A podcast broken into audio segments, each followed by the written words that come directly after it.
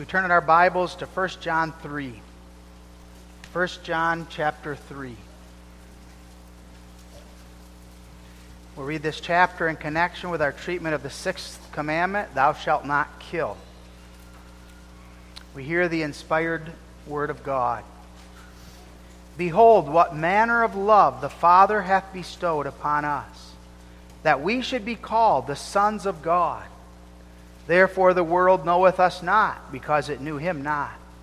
Beloved, now are we the sons of God, and it doth not yet appear what we shall be. But we know that when he shall appear, we shall be like him, for we shall see him as he is. And every man that hath this hope in him purifieth himself, even as he is pure. Whosoever committeth sin transgresseth also the law. For sin is the transgression of the law. And ye know that he was manifest to take away our sins, and in him is no sin. Whosoever abideth in him sinneth not. Whosoever sinneth hath this hath not seen him, neither known him. Little children, let no man deceive you. He that doeth righteousness is righteous, even as he is righteous. He that committeth sin is of the devil, for the devil sinneth from the beginning. For this purpose the Son of God was manifest, that he might destroy the works of the devil. Whosoever is born of God doth not commit sin, for his seed remaineth in him, and he cannot sin, because he is born of God. In this the children of God are manifest, and the children of the devil. Whosoever doeth not righteousness, is not of God, neither he that loveth not his brother. For this is the message that ye heard from the beginning, that we should love one another. Not as Cain, who was of that wicked one, and slew his brother. And wherefore slew he him? Because his own works were evil, and his brother's righteous. Marvel not, my brethren, if the world hate you. We know that we have passed from death unto life because we love the brethren. He that loveth not his brother abideth in death. Whosoever hateth his brother is a murderer, and ye know that no murderer hath eternal life abiding in him. Hereby perceive we the love of God, because he laid down his life for us, and we ought to lay down our lives for the brethren. But whoso hath this world's good, and seeth his brother have need, and shutteth up his bowels of compassion from him, how dwelleth the love of God in him? My little children, let us not love in word, neither in tongue, but in deed and in truth. And hereby we know that we are of the truth, and shall assure our hearts before him. For if our heart condemn us, God is greater than our heart, and knoweth all things. Beloved, if our heart condemn us not, then have we confidence toward God. And whatsoever we ask, we receive of him, because we keep his commandments and do those things that are pleasing in his sight. And this is his commandment, that we should believe on the name of his Son Jesus Christ, and love one another as he gave us commandment. And he that keepeth his commandments dwelleth in him, and he in him. And hereby we know that he abideth in us by the Spirit which he hath given us. We read God's word that far. May God bless his word to our hearts. As I stated, we read this in connection with our treatment of Lord's Day 40, found in the back of our Psalters on page 22, in question and answer 105, 106, and 107. What, hath God what doth God require in the sixth commandment? That neither in thoughts, nor words, nor gestures, much less in deeds, I dishonor, hate, wound, or kill my neighbor by myself or by another. But that I lay aside all desire of revenge, also that I hurt not myself, nor willfully expose myself to any danger. Wherefore also the magistrate is armed with the sword to prevent murder. But this commandment seems only to speak of murder In forbidding murder, God teaches us that he abhors the causes thereof, such as envy, hatred, anger, and desire of revenge, and that he accounts all these as murder. But is it, is it enough that we do not kill any man in the manner mentioned above? No. For when God forbids envy, hatred, and anger, he commands us to love our neighbor as ourselves, to show patience, peace, meekness, mercy, and all kindness toward him, and prevent his hurt as much as in us lies, and that we do good, even to our enemies. Beloved in our Lord Jesus Christ, the sixth commandment, as many of the other commandments of God, is virtually completely lost in our day. It's lost in the thunder of artillery, the drone of fighter planes in countries waging war against one another, the bloodshed daily in the city streets of our country, pulling of the trigger through video games and computer games, and the growing hatred and revenge in the hearts of many who have been wronged. They've been treated in an evil way, and they want that revenge. The sixth commandment squarely faces us with this question What kind of a neighbor are you? And what kind of a neighbor am I? How do you treat those around you? How are you treating those closest to you? Your spouse, your children, your parents, your family members? What kind of a neighbor would your neighbors say that you are? If someone were to ask them, what would they say about you? God, in His creation of the world and the governing of the human race, has seen to it that humans live among one another. God's desire is not that we be separated from each other. God created fellowship as that which is essential within the creation. To live in connection then with our neighbors is what God intended. But it's difficult, it's challenging, and it confronts us with our own sin and sinfulness. The neighbor is at work with you, at school with you, at home with you, worshiping here at church with you. Your neighbor may be your faithful husband, your faithful wife.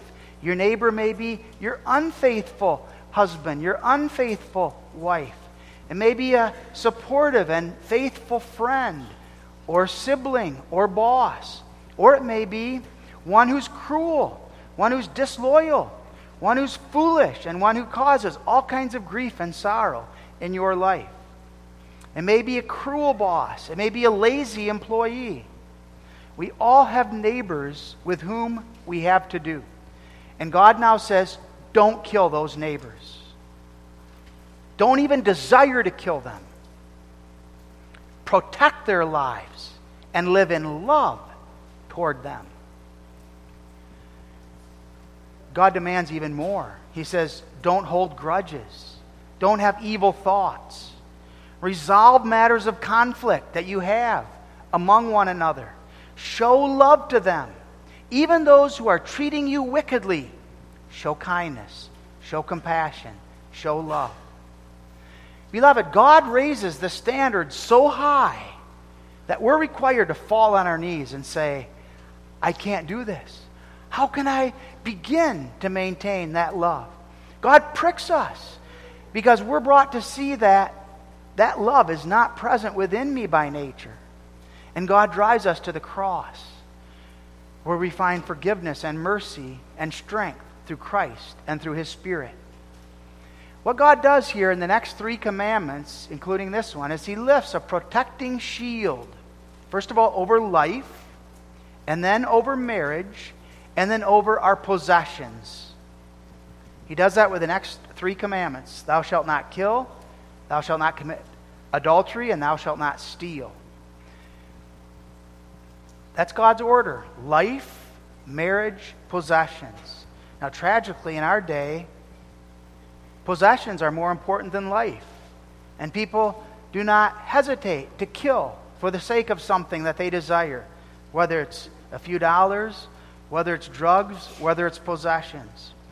God sets a whole set of defenses around the precious treasure of life. And God calls us to preserve and to keep that life so that those who attack life are disarmed and their sin is exposed. Now, the possibilities of attacking life are so diverse. It can be done by a gun, it can be done with a weapon, it can be done by thoughts, by words, by gestures. It can be done with a cruel tongue that's razor sharp. One can destroy by looks, by myself, or by another, the Catechism says. Not just me, but how am I influencing others to think evil of another person? God comes, beloved, with all authority, and God demands put your weapons away. Lay aside those tools that you are using for murder. And you need to walk in love one toward another. All those means by which you threaten life, whether your own or others, put them away and walk in love. And so we look at this command, the sixth commandment, noting the prohibition, the demand, and the mercy. Beloved, first of all, the Catechism requires that we lay aside a number of things. Lay aside all desire for revenge.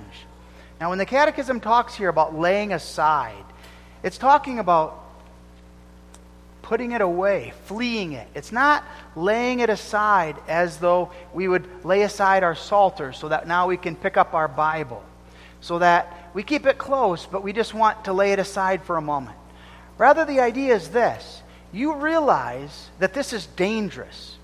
You realize the impact that this can have in your life and in the life of those around you.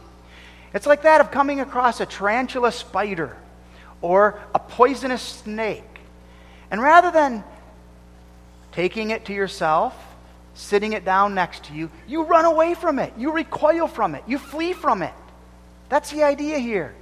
The idea is that there are thoughts and there are things in your life that are so dangerous that you need to flee. You need to run away from them. And they're not just things around you, they're also things within you. Powerful emotions that would threaten to destroy you. You need to put them off, lay them aside. And you do so so that those things do not destroy you. Now, what do we lay aside? We lay aside all desire of revenge. Now we realize not all anger, not all hatred is to be laid aside. There is some legitimate place for anger and for hatred. Two exceptions are laid out in the Catechism. Wherefore also the magistrate is armed with a sword to prevent murder. God so loves life that God will protect it with a shield of his command, Thou shalt not kill, but also with the avenging sword of justice. And this sword is given to the authorities. God pleases to use the authorities to prevent murder and to punish evildoers. And so when someone kills someone else, then the magistrates have the authority to take that one to court. And if that one is found guilty, then that one is to be subject now to the death penalty, as is the case in many of our states. Romans 13 calls that minister, that ruler, a minister of God to exercise revenge on God's behalf. That one is to defend God's commandments, and specifically, thou shalt not kill. No one is allowed to wrestle that sword out of the hands of the government in order to take it to themselves. God has given it to the magistrates. Before the flood, things were chaotic. Every man was doing what he desired to do, what he deemed as good in his own eyes. And men and women were filled with antagonism, they were filled with the desire to get revenge, and they would accomplish it. There was no authority which, by the grace of God, would intervene in punishing and avenging death. But after the flood, God set up that rule. Genesis 9, verse 6 authorizes the government to punish murderers with the death penalty. That command came to Noah. It continues today in its validity. But another situation that arises in connection with the authorities is also war. And we understand that exception as well here to this commandment. Nations are called to protect their citizens from those who would be aggressors and those who would seek to destroy the peace and the freedom of that country. And so a man is at time required to go to war on behalf of his country. And he does so in order to defend the citizens of that country. And he's not responsible for war then, as he is required now to take up weapons in the defense of his land. Now we realize that there also can be exceptions in that regard as well, though, too. That if one takes undue pleasure in murder and killing for murder's sake, then even the government is going to hold that one accountable, perhaps. If someone's bragging about all of the destruction that they're able to accomplish and they're taking pleasure in it, such is condemned by God's word and by God's commandments. But God uses the avenging sword as a tool in his hand to make social life among mankind possible. The murder of wicked Cain and Lamech gave rise to the destruction that God brought about at the time of the flood. Just as the Old Testament begins with murder, the first thing is Cain killing Abel. So the New Testament experiences the same. We have Herod killing the children in Bethlehem. We have Herod murdering John the Baptist. And as time went on, Christians are murdered. Today, men are not more advanced. Murder appears everywhere in our society in different forms. God says, Thou shalt not kill. The law of the land says, Kill. Kill your baby if you don't want it by way of abortion. One who would lay in wait for an animal's young to be born and would kill those babies of that elephant or of that animal as soon as they were born would likely face prosecution by authority. And yet the world condones one who kills his own offspring. Suicide is murder. Instead of saying, I can do all things through Christ who strengthens me, he goes the way of murder and, as a coward, takes away his life. And so we put aside, flee, run from those desires, get help when those desires are beginning to rise up in our mind. But even the slightest desire to murder, whether it's a baby in the womb, whether it's oneself, whether it's another, lay aside those desires. That's the command here. Run, flee from them. This commandment requires of us that we never consider such a desire. Now, Jesus expands in Matthew 5 the application of this commandment to all who hate. If you think evil toward someone else and you express it by calling them names, you make yourself guilty now of murder. And 1 John 3 here expands it even more. All those who hate their brother are guilty of murder. We're called to lay aside all forms of hatred. 1 John 3 here, verse 15. Whosoever hateth his brother is a murderer, and ye know that no murderer hath eternal life abiding in him. Hatred is an intense loathing of someone that rises from one's sinful nature. It views that one as despicable for whatever reason. It desires to cast that one away, to never have to deal with that person again. Hatred wants that person out of his or her life. It would not bother that person if that one was dead. Now, of course, few are going to admit that. Few are going to acknowledge that that really is their desire. But that's the desire of the nature that comes out. And God says, that one is a murderer. God says, you need to flee those thoughts. You need to run for your lives away from that spirit of hatred. Now, a number of internal aspects of that hatred are laid out here in question answer 106. God teaches us that He abhors the causes thereof envy, hatred, anger, desire of revenge, that he accounts all these as murder. envy, jealousy, or resentment towards someone else. He has something that I don't have. Maybe he's richer and more well off than I am. Maybe he got first place and I ended up not able of getting that position. Maybe he has an office in the church and I don't have an office in the church. Maybe he has a better status or she has a better figure. We both accomplish the same things, maybe. We both suffer the same, but that one gets advanced, and I end up suffering and experience trouble as a result. And so resentment begins to build within me over against that one. Envy is a manifestation of hatred. Job says in Job 5 2, For wrath killeth the foolish man, and envy slayeth the silly one. We need to take that to heart. The one who envies is silly. He's foolish. He's not conducting himself in a godly way. He's not carrying himself as before the face of God, acknowledging that his situation and circumstances all according to God's fatherly hand. That God is the one who has distributed all things, and God's the one that orders and ordains our lives for our good and for our salvation.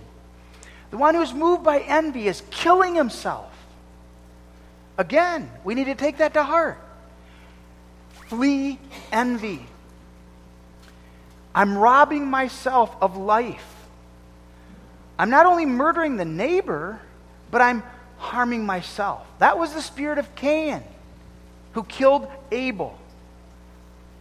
The Bible says, flee that envy. Secondly, anger. Now, Jesus never forbid anger as such. We realize that. But it's anger without a cause, it's anger that's motivated by sinful desires. In Matthew 5, anger without a cause is spoken of a holy, unholy, unrighteous anger. We know the admonition sin, be angry and sin not. So that there's a righteous anger that rises up in us with regard to a hatred for the things that are sinful and the things that are contrary to God But there's also that anger that rises up because of a love for self, because of an insult. Someone hurt my feelings. Someone said something now, and I don't like what they said. One who is angry has had his own person, perhaps, demeaned in front of others. Lay it aside. Go forward. Flee from that desire. Colossians 3 commands us put it off, run away from it, lest it destroy you. Revenge. Now, we're not talking here about harmless pranks in order maybe to pass the monotony of a day. One can pull pranks in good love toward one another. But the Catechism here is speaking of a malicious intent. And that malice is important because he brought shame to me, and now I'm going to bring shame to him or to her. The Catechism does not speak only of revenge, but of the desire for revenge. So again, it's getting at our sinful nature and our desires. I want to pay him back. I want to get ahead. I'm not just going to get even. Lay it aside, God says. That's not the manner in which you are to conduct yourself. Speaking things in a malicious way that doesn't build up. Using sarcasm to one another is not going to assist one another. It's going to cut down, it's going to destroy. It's an expression of hatred. Gestures, the cold shoulder, the dirty look, the refusal perhaps to meet one's eyes. We all know and have experienced such. Deeds, what kind of deeds is a person performing? And what will children say if they see that person performing those deeds? The question, beloved, that we face is this Why do I tolerate in my heart and in my mind these manifestations of hatred? And why do you? If we just think about this for a moment, if after church we would go outside and someone would pull out a gun and shoot someone who was sitting next to them in the pew, that would have an impact a profound impact that some of us might never get over. But why then can we sit next to each other in the pew and think it and think that we have an excuse to think it? After all, I'm not pulling a trigger, I'm not actually doing it, I'm just thinking it. There's no excuse, beloved. We need to pray for grace to lay aside every internal manifestation of that hatred. And Jesus, by the inspiration of the Spirit here, says to us in 1 John 3, verse 15, Ye know this. You know this. This isn't something new to you. God has implanted His law in your hearts, and you know what's right. You know that those thoughts are wrong. Put them away. You know that no murderer hath eternal life abiding in him. That one is abiding in death, and that one's end will be everlasting destruction. That one can't really pray, he can't really worship, he can't experience the joy of salvation. If a man's heart is filled with hatred, he has no life within him. He's living a continual death. And so God says, lay it aside, put it away, treat it like that poisonous spider that you run away from it. You do not want to tolerate it in your life for a moment. That's God's word here. But then, positively, the demand love. Love one another. And in 1 John, we have that repeated admonition. Here in chapter 3, again and again, that admonition is directed toward us. And we confess love is all of God. And again, that's the emphasis of 1 John. Love is of God. God is the one who has worked his love in the hearts of his children. And that's the astounding opening to this chapter. Behold, what manner of love the Father hath bestowed upon us, that we should be called the sons of God. We stand before God's word and we stand in awe. Behold, what manner of love, knowing who I am, knowing what I've done, knowing the thoughts that run through my mind. Jehovah God has embraced me in love, and He's taken me into His family. He's made me one of his sons and one of his daughters. Behold, this is the wonder of the love that he's shown to me. This great God, who's embraced us in love, who's given us to know the height of all love in his love toward us in Jesus Christ, a selfless, sacrificial, unending love, now comes to us and says, Love one another. The command of God is clear, it's unmistakable. Love your neighbor as yourself. Now, there's no misunderstanding of the love of God for the child of God. The child of God is humbled. The child of God is driven to worship by the wonder and the reality of the love of God for him. To all eternity, we will stand in awe for the wonder of the love with which God loved us while we were yet sinners, undeserving of it. And there's no understanding of that love apart from God and apart from the wonder of His Spirit in our hearts. God loves Himself within His own being with an everlasting love. And God shows that love now toward a people whom he has chosen for himself and upon whom he has bestowed the gift of his own Son. He gives of himself for us. Behold, what manner of love the Father hath bestowed upon us. Love is giving. And he gave his own Son to stand in our place that we would not perish, but that we would live. Love is a bond that unites two together. It's a bond that unites those who are perfect. And that's the wonder of what God has worked. God has taken, by the wonder of his love, a people whom he has now perfected in Jesus Christ and bound us together with himself. A love that's so intense that nothing can separate us from the wonder of that love. We are glued to God and we are bound to him with an unending love. In God's covenant love, not only are we bound to Him, but then we are bound one to another as those who are fellow saints by faith. God's covenant involves that love and that fellowship. And God calls us now to view one another as fellow members of God's covenant, as those that are precious, as those that are dear to us. In the Spirit, God views His Son as precious, as beloved. And God then views us as found in His Son. And we, in turn, then respond I love the saints. In them is my delight, as we sang from Psalm 16. They are precious to me. Love is always active. Love is not negative, but it's positive.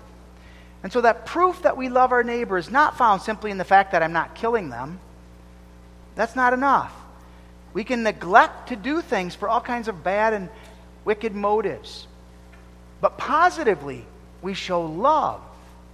And we do that with concrete actions. Love seeks the good of another. Love is kind. Love shows compassion. Love doesn't hold grudges. Love forgives. What is true of God within his own being, God now works within us by a wonder of his Spirit. And he fills us with his love so that we are equipped now and able, in a creaturely way, to show that love one toward another. And that love seeks good by giving, giving of oneself for the sake of others. That's the love of God. He gave his own son. And now that love moved within us moves us to give of ourselves for others. In the covenant of grace, these elements then are precious. We're bound together with God. God has given to us to know that we are precious in God's sight. And we seek then one another's good. That's the calling that God gives by giving of ourself for the sake of others. That's a marvelous expression of God's goodness and God's grace. God overcomes our selfishness, overcomes our sinful desires, and works that giving in our hearts. Now, why would God ever seek us? Why would God ever show that love to us? Again, behold what manner of love God has shown us. This is the motivation for us to love one another. Just think about what God has done for you. Why did God do that for you? He didn't do it because you were so good at loving, because you were loving Him. While you were an enemy, you were unloving, while you were walking in a manner that was rebellious and continued to do so. He loved you, and He continues to love you, and He continues to preserve you. And now you must do it also toward those around you. Not just those who are easy to show love toward, but also those who, like myself and yourself, are difficult for God to have loved. Those who are disagreeable, those who rebel against you, those who make promises and then they don't keep them, those who are always turning their back on you. Out of gratitude, out of thanksgiving to God, you show love. And you do it sacrificially. You do it unendingly. You do it in a manner that reflects that love with which God loved you. We're called to love our neighbor for Christ's sake. Now, we understand the various aspects of the application of this to our lives. That love for an ungodly neighbor or an ungodly individual in our lives is not going to reveal itself in a bond of fellowship. 1 Corinthians 6 says, Come out from among them, be separate. So if there's not going to be that bond that we share with them, that fellowship and communion with God, our love does not allow us to take them and to hold them dear and to count them as fellow recipients of the wonder of God's grace with us. But our love for the ungodly neighbor shows itself in that we seek their good. Just because they're ungodly, just because they're sinful, doesn't justify any kind of evil attitude or action toward them. And we realize the power of this, even in marriage. The admonition that is directed to husbands and wives that we dwell with, even an unbelieving spouse, and that we continue to show that love and kindness. Peradventure, God using us as a witness to bring about their conversion. The highest expression of love, then, is seen in our willingness to witness to them concerning the love of God. We testify to them concerning the hope that is ours in Jesus Christ. We bring the gospel to them. We desire their salvation. We're motivated to say something to them about their sinful walk and conduct in love because we desire that they turn, that they repent. And so we seek their material, their physical good. Where the ungodly neighbor whom God puts on our path is poor and destitute and needy, we assist them. We bring meals. We give them a coat. We provide them the means that they need, if necessary, for their provision. The love of the neighbor may be seen in giving in the name of Jesus, perhaps a gift card or something to assist them. Or that love may be seen in our saying to them, I'm not going to give you money. Because we understand that should we give them money, it could be used in an, unevil, in an evil manner. So that God give us wisdom as we interact then with those whom God puts on our pathway who are showing themselves ungodly and unchristian in their walk. But as God gives opportunity, we don't rise up in pride over against them. We pray for the grace of humility and we pray for the ability to love them even as God has loved us. Warning them about sin, warning them about hell and about the judgments of God for those who walk unrepentantly. But especially, beloved, we love the neighbor who's one in the Lord with us. What a beautiful, what a wonderful privilege God gives us. God gives us a bond of fellowship and communion with fellow saints that often is stronger than that of brothers or sisters. God binds us together so that we view that person as dear to us, not despicable, not troublesome, not in our way, but as one who's precious in God's eyes. And we really seek that one's good. We pray for the grace to do so. Beloved, the beauty of God is seen in the church, in members who love one another, who forgive one another. Now, what does that love look like? Again, we can look at specifics here as they're laid out in question 107. To show patience, peace, meekness, mercy, and all kindness toward him, and prevent his hurt as much as in us lies, and that we do good even to our enemies. Patience. No one is perfect. We're called to be patient with one another, bear patiently with their weaknesses. All of us have weaknesses. Imagine if God did not deal patiently with us, we'd be doomed to everlasting destruction. We may have had so much confidence in someone, but then they failed us. And we're now moved to disappointment discouragement. But God says, no, put away that discouragement. Be patient. You don't know the circumstances that they're wrestling with, you don't know what they're going through. Think of the patience that God has toward you. And now seek to emulate that patience toward those around you. He is merciful, He is long suffering with us. Peace. The opposite of peace is warfare it's rivalry, it's strife. We love one another and we show peace so that we're quick to confess our sin. We're ready to forgive one another. In that spirit, we demonstrate a desire for peace. We want to avoid strife. We're not content with allowing that strife to remain in our lives. And by forgiving, we pray for the grace to forget, to put it aside. We're not going to hold it against. We're not going to bring it up again. Love motivates us to show that peace. And as the children of God, we then confess and we pray for forgiveness. And we do that one with another because we love God and we love one another. When there is that readiness to confess and that readiness to forgive, there's peace. War, strife is gone. When we refuse to confess, when we refuse to forgive, there's strife. There's going to be warfare. We pray for the grace to walk in that manner of patience and meekness, Meekness. Not only can you serve me, but how can I serve you? And that's the humility that's required. Our life is not about ourselves. We exist for the glory of God. And we exist to serve our God. And we exist then to serve one another. How can I be used by God for those whom He's put on my path?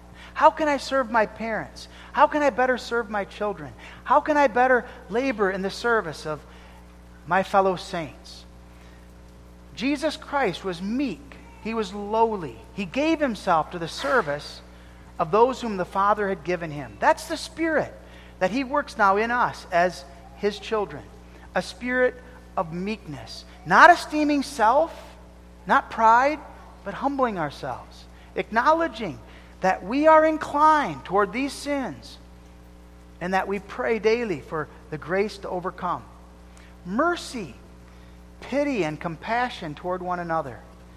How important that mercy and that pity is in our marriages to show that kindness, to show that compassion. But verse 17 Whosoever having this world's good and seeth that his brother has need and shuts up his bowels of compassion how can you then say that you have love? You know that this person has need. You know that this situation is such that they could use your assistance. And then you pull back and you try to avoid the situation. That's not mercy. That's not compassion. When you know someone is suffering, someone is hurting, love is expressed as that which helps. Bowels of compassion that are showing itself one toward another. Kindness, the opposite of kindness is cruel, being mean. Don't be mean at school. Don't be mean at home toward your siblings or your classmates. Be kind in love. Prevent their hurt as much as in us lies. And again, that kindness in our marriages, that willingness to understand and to forgive and to work with one another. Prevent their hurt. Love rebukes, love chides, love admonishes, because love acknowledges the way ahead is dangerous. The consequences are many. And love understands God's holiness. Love understands the righteousness of God and God's judgment. And love seeks then to prevent the hurt of those around me. Lay aside hatred, beloved. Take up love. And in that, God shows his abundant and marvelous mercy. He that keepeth his commandments dwelleth in him, and he in him. And hereby we know that he abideth in us by the Spirit which he hath given us. You say, but I can't show this kind of love. I'm a failure. Every day I try and I come up short. I still do things that I regret later. Beloved, apart from God's grace, all would be in vain. But God is a God of mercy, and God is a God of love. Behold, what manner of love the Father hath bestowed upon us. Our Heavenly Father has worked in our hearts this love. Love isn't something human, love is something divine. God has shown us every spiritual grace as His children in Jesus Christ. While we were yet enemies, this is the wonder work that God was performing in us. And He's shown us patience, He's shown us forgiveness, He's shown us gentleness, his Spirit is dwelling within us. His divine love breaks through our hard hearts and our harsh natures. And His divine love produces those spiritual wonders in our lives. He enables us to walk in love toward the neighbor. He works in us the grace by which we resist and we put aside the evil and we do that which is right. And above all, Lord, He gives us that which is our greatest need what is your greatest need? What is my greatest need? Forgiveness. We are murderers. There's only one alone who's able to say, with regard to the sixth commandment, this commandment does not condemn me in any way. That was Jesus. Jesus was able to stand before this commandment perfectly, in perfect obedience. And he stood in our place. And he provides that forgiveness we so desperately need. He was willing to take all our hatred and envy, all of our desire for revenge, all the suffering we deserved upon himself. And he works now repentance in our hearts. He works sorrow. He works the wonder of the knowledge of his mercy and his love. Behold, what manner of love. And he gives us to know the forgiveness that is ours. Beloved, living before the wonder that I am forgiven, that all the sins that I've committed and ever will commit have been paid for through the precious blood of my Savior Jesus Christ. Understanding how grievous my sin is against God's commandments in general, but specifically against this commandment, I realize the wonder of the love with which He loved me. And I'm motivated then to thankfulness. And the Spirit uses that as the power within us to move us then to lay aside all hatred and to live out of that thankfulness, that love that is in Jesus Christ. Beloved, this is the power of God's sanctifying work in the hearts and lives of His children. This is the power of God's grace in you and in me, loving one another for Jesus' sake. Amen. Our Father who art in heaven, forgive us. Strengthen us to lay aside those sinful desires and ambitions. Cause that we might know the wonder of thy love and thy goodness toward us in Jesus Christ. That we might be humbled and that we might ever seek to live and to walk in a manner that reflects the work of thy Spirit within us, showing that love, that kindness, that compassion one toward another. For Jesus' sake, amen.